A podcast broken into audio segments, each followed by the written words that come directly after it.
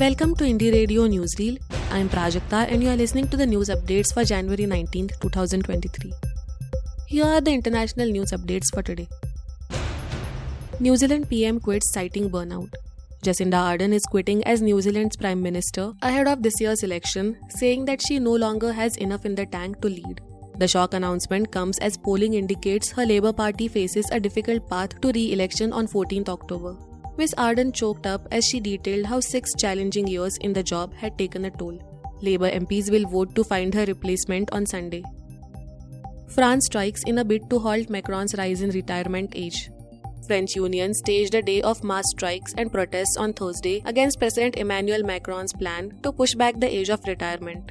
A new bill due to go through the parliament will raise the official age at which people can stop work from 62 to 64.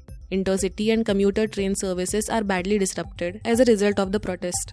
Many schools and other public services are shut.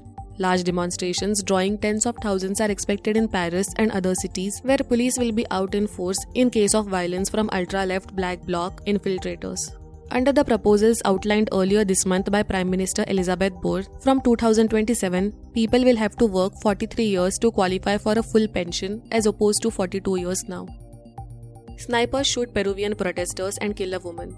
On Wednesday, a 35 year old woman died during protests in Peru from a gunshot wound to the head. Peru is currently witnessing protests against President Dina Boluarte. In the city of Macusani, in Puno region, the police snipers recorded themselves shooting at citizens. Outraged by state terrorism, citizens set fire to the judicial headquarters and a police station in Puno region. The military and the police have caused the death of 52 people since December 7th, when Congress dismissed Pedro Castillo and appointed his vice president as president of the republic. Now to the national news stories. DCW Chief Swati Maliwal molested, dragged by drunk driver. Delhi Commission for Women chairperson Swati Maliwal was allegedly molested and dragged for 10 to 20 meters by a drunk driver after her hand got stuck in his car's window on the road outside AIIMS, police said on Thursday. The car driver, Harish Chandra, a resident of Sangam Vihar, has been apprehended on the charges of molestation and voluntarily causing hurt. He is being questioned, police said. The police said that they took immediate action on Maliwal's statement. Gay lawyer Saurabh Kirpal should be a judge, says Supreme Court again.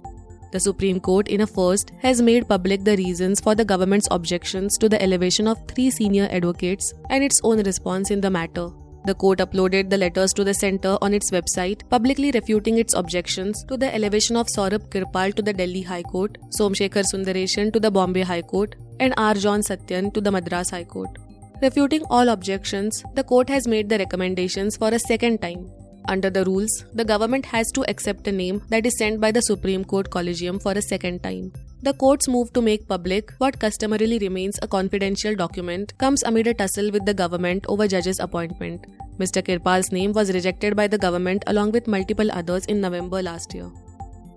Babita Phogat meets protesting wrestlers in Delhi with message from centre.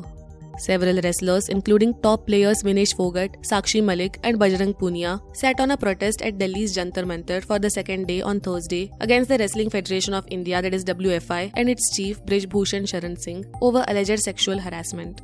Triple Commonwealth Games gold medalist Vinesh has accused the federation chief and several coaches of sexually harassing multiple athletes.